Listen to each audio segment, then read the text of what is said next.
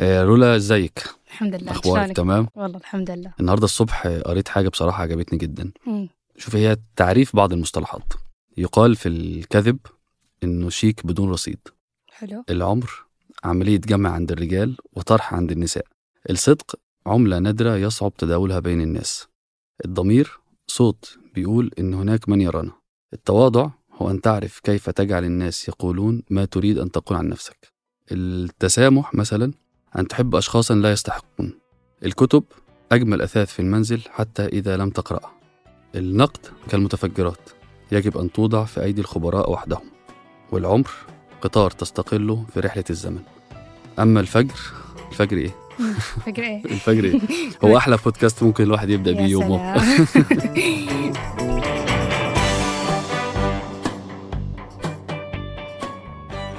هذا بودكاست الفجر من ثمانية. بودكاست فجر كل يوم. نسرد لكم فيه سياق الأخبار اللي تهمكم. معكم أنا رولا عبد الرحمن.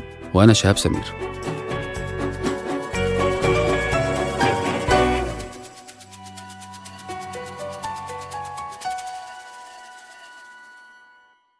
قهوة الصباح وأجود محاصيل البن المختص تلاقيها في خطوة جمل. اعرف أقرب فرع لك من الرابط في وصف الحلقة.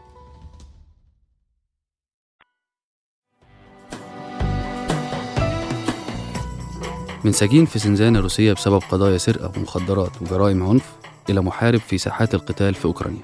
ده سيناريو بيعيشه آلاف السجناء اللي بيشاركوا مع القوات الروسية في حربها ضد أوكرانيا حاليا. وهم جزء من جيش غير نظامي اتشكل من خلال الشركة العسكرية الروسية الخاصة واللي بيطلق عليهم بالمختصر مجموعة فاجنر وبحسب النيويورك تايمز بيتصف المقاتلين بأنهم أشخاص ليهم تاريخ طويل من العنف والجريمة في المجتمع الروسي. فبعضهم مدانين بالسجن لأكثر من عشر سنوات أو السجن المؤبد في قضايا القتل المتسلسل والاغتصاب. ودول وجدوا من المشاركة في الحرب الأوكرانية مهرب من حياة السجن خصوصا بعد ما وعدتهم الحكومة الروسية بأنها يطلق سراحهم في حال شاركوا في جبهات الحرب. وبتشير التقارير إن الآلاف منهم اتقتلوا في الأشهر الأولى من مشاركتهم بالحرب رغم أن الحديث عنهم كان محدود في المجتمع الروسي قبل كده. إلا أن سيرة المجموعة أصبحت حديث الإعلام والناس في الأشهر الأخيرة خصوصا بعد ما سافر الرئيس الروسي فلاديمير بوتين لجنوب روسيا ديسمبر الماضي للمشاركة في حفل تكريم الجنود الروس المشاركين في الحرب واللي منح فيها أرفع الميداليات لبعض المقاتلين وكان من بينهم أفراد من مجموعة فاجنر طب السؤال دلوقتي مين هم مجموعة فاجنر وإزاي اتشكلت؟ وإيه مدى مساهمتهم في صراعات بدول عربية وأفريقية؟ تأسست مجموعة فاجنر في 2014 ومالك الشركة هو بريجوجين واللي بيعتبر النهاردة واحد من الأثرياء الروس وبيعرف أيضا باسم طباخ بوتين. ده بسبب إن بدأ حياته كطباخ وتحول من بائع للهوت دوج إلى طباخ الرئيس الروسي فلاديمير بوتين في التسعينات وهو حاليا رجل أعمال واسع النفوذ والمساعد المقرب من بوتين. اشتغل بريجوجين مع خبير عسكري اسمه ديمتري أوتكن في تأسيس المجموعة. وأوتكن أصلا كان عميد سابق في الجيش الروسي وكان من قدامى المحاربين في حروب الشيشان. وكانت بتتألف المجموعة اللي ساعد أوتكن في تأسيسها من آلاف المرتزقة من بينهم عناصر من قدام المحاربين وأفراد من وحدات النخبة العسكرية. في نفس السنة اللي تأسست فيها المجموعة وتم تكليفها بأول مهمة عسكرية ليها بشكل علني وكانت المهمة الأولى ليها في شبه جزيرة القرم ولعبت فاجنر دور في مساعدة القوات الانفصالية المدعومة من روسيا على السيطرة على الجزيرة. وعموما المجموعة دورها ما كانش محصور داخل روسيا بس بل كان ليها حضور في دول أخرى أيضا في الشرق الأوسط وأفريقيا. فالمجموعة كان ليها نشاط في سوريا في 2015 وقتلت إلى جانب القوات الموالية للحكومة السورية وكان ليها نشاط في حراسة حقول النفط هناك. ونشطت أيضا المجموعة في ليبيا بداية من 2016 ودعمت القوات الموالية للقائد العسكري خليفة حفتر. بيعتقد إن ألف مقاتل من فاجنر ساعدوا قوات حفتر في الهجوم على طرابلس اللي كان في 2019 ومش بس كده عملت المجموعة أيضا في جمهورية أفريقيا الوسطى في 2017 كان ليها دور في حراسة مناجم الماس وأيضا عملت في حماية مناجم الذهب في السودان. حتى إن في الفترة الأخيرة تم دعوة مجموعة فاجنر من حكومة مالي في غرب أفريقيا عشان توفر الأمن ضد الجماعات المتشددة. وبتشير التقارير إن وصول المجموعة لمالي كان سبب في انسحاب فرنسا منها في 2021 مؤخرا لعبت فاغنر دور مهم في الحرب الأوكرانية. في البداية كانت مشاركة فاغنر محدودة جدا وهدفها كان محدود لدعم قوات الجيش الروسي الموجودة في الخطوط الأمامية.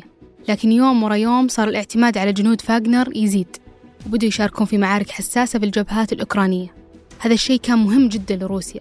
لأن جيشها كان يواجه خسائر كبيرة وغير متوقعة في الحرب.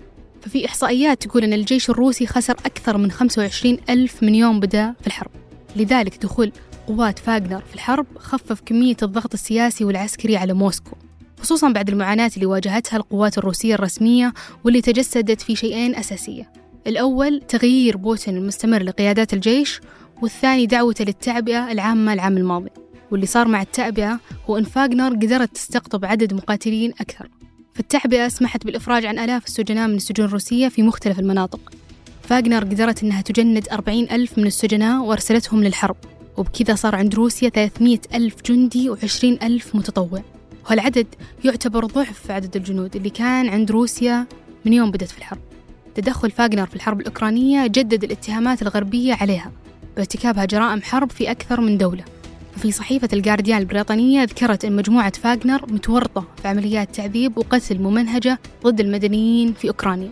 وتمتد هذه الجرائم في عدة دول من بينها سوريا وليبيا. بعد ما انشرت روسيا بين عشر آلاف وعشرين ألف مرتزق هناك. واتهمت الأمم المتحدة والحكومة الفرنسية مرتزقة فاغنر بارتكابهم عمليات اغتصاب وسرقة ضد المدنيين في جمهورية إفريقيا الوسطى. هذا غير اتهامات زراعة ألغام أرضية وعبوات ناسفة أخرى في ليبيا تحديدا في طرابلس. ويكشف تقرير دولي نشرته نيويورك تايمز بأن المرتزقة الروس التابعين لشركة فاغنر قتلوا فيها مدنيين ونهبوا منازل وضربوا بالرصاص المصلين في مسجد خلال عملية عسكرية كبيرة في إفريقيا. وشملت الانتهاكات استخدام القوة المفرطة والقتل العشوائي ودخول المدارس والمنظمات الإنسانية.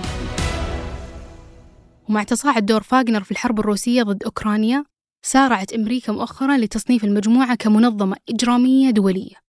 وفرضت عليها وعلى الأشخاص والمجموعات المساندة العقوبات. وذكرت وزارة الخزانة الأمريكية أن قرار التصنيف والعقوبات جاء بعد ما أتضح أن بوتين يعتمد على فاغنر في حربه على أوكرانيا.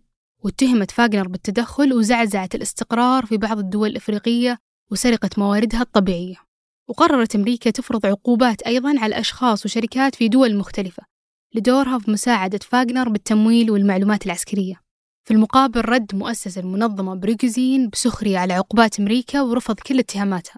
أما الكرملين فقال أن واشنطن تشوه سمعة فاغنر بدون أي سبب من سنوات. ومن يوم تأسست فاغنر في سنة 2014 وهي تعمل في الخفاء وبشكل سري. لكن خلال الحرب الأوكرانية اعترفت روسيا أن بوتين عفى عن كثير من السجناء حتى ينضموا لصفوف المنظمة. وكرم بوتين أحد جنودها اللي تم العفو عنه بعد إدانته بالسرقة بميدالية. نظير مشاركته بالحرب. هذا الشيء مثل تحول في مسار فاغنر. فبعدما كانت روسيا تنفي مشاركة المجموعة في الحرب الأوكرانية بدأت الحين تتكلم بشكل علني عن جهودها بالمعارك لدرجة أن التلفزيون الروسي الحكومي أثنى على فاغنر. ومؤسس المجموعة بروجزين نفسه بعد ما كان ينفي إن في أصلا حركة باسم فاغنر اعترف قبل أشهر بأنه هو اللي أسس المنظمة. كل هالتغيرات تطرح أسئلة عن ماذا إذا كانت روسيا تمهد للاعتراف بفاغنر كجيش موازي أو رديف لجيشها النظامي. وعن مستقبل المجموعة اللي زادت أهميتها لروسيا وصارت مفتاح لها في كثير من المعارك الحساسة بأوكرانيا. وقبل ما ننهي الحلقة دي أخبار على السريع. خبرنا الأول عن ضربة بطائرات مسيرة استهدفت مخزون للصواريخ البالستية في إيران يوم السبت الماضي. والمسيرات بحسب نيويورك تايمز استهدفت موقع عسكري في مدينة أصفهان وسط إيران. ورجحت الصحيفة أنها انطلقت من إيران نفسها بالنظر لبعد المدينة عن الحدود الدولية. لكن إيران ما نفتش الضربة وذكرت وزارة الدفاع الإيرانية أن مجمع صناعي تابع لها تعرض لهجوم فاشل. بس لحد دلوقتي مش واضح مين المسؤول عن الهجمات دي إلا أن وسائل إعلام تابعة للحرس الثوري الإيراني اتهمت إسرائيل اللي رفضوا مسؤولين منها التعليق على الهجوم. تعتزم أرامكو إطلاق شركة أرامكو الرقمية أرامكو ديجيتال. لدفع الابتكار الرقمي في تنمية الاقتصاد الرقمي في السعودية من خلال الشراكات والمشاريع والمشروعات المشتركة وفق ما كشفه أمين الناصر الرئيس وكبير الإداريين التنفيذيين بالشركة. وكشفت الشركة إنها هتستثمر 1.9 مليار دولار على مدى السنوات الثلاث المقبلة. وأخيرا توصلت دراسة جديدة أجراها باحثين في جامعة كوبنهاجن في الدنمارك لأن البروتينات ومضادات الأكسدة الموجودة في مشروب القهوة بالحليب بتساعد في محاربة الالتهابات في الخلايا المناعية وبيوصي بها الأطباء للمساعدة في تقوية المناعة ضد هذا النوع من الالتهابات.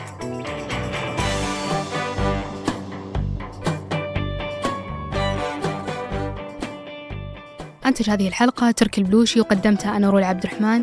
وأنا شهاب سمير. وحررها محمود أبو ندى. نشوفكم بكرة الفجر.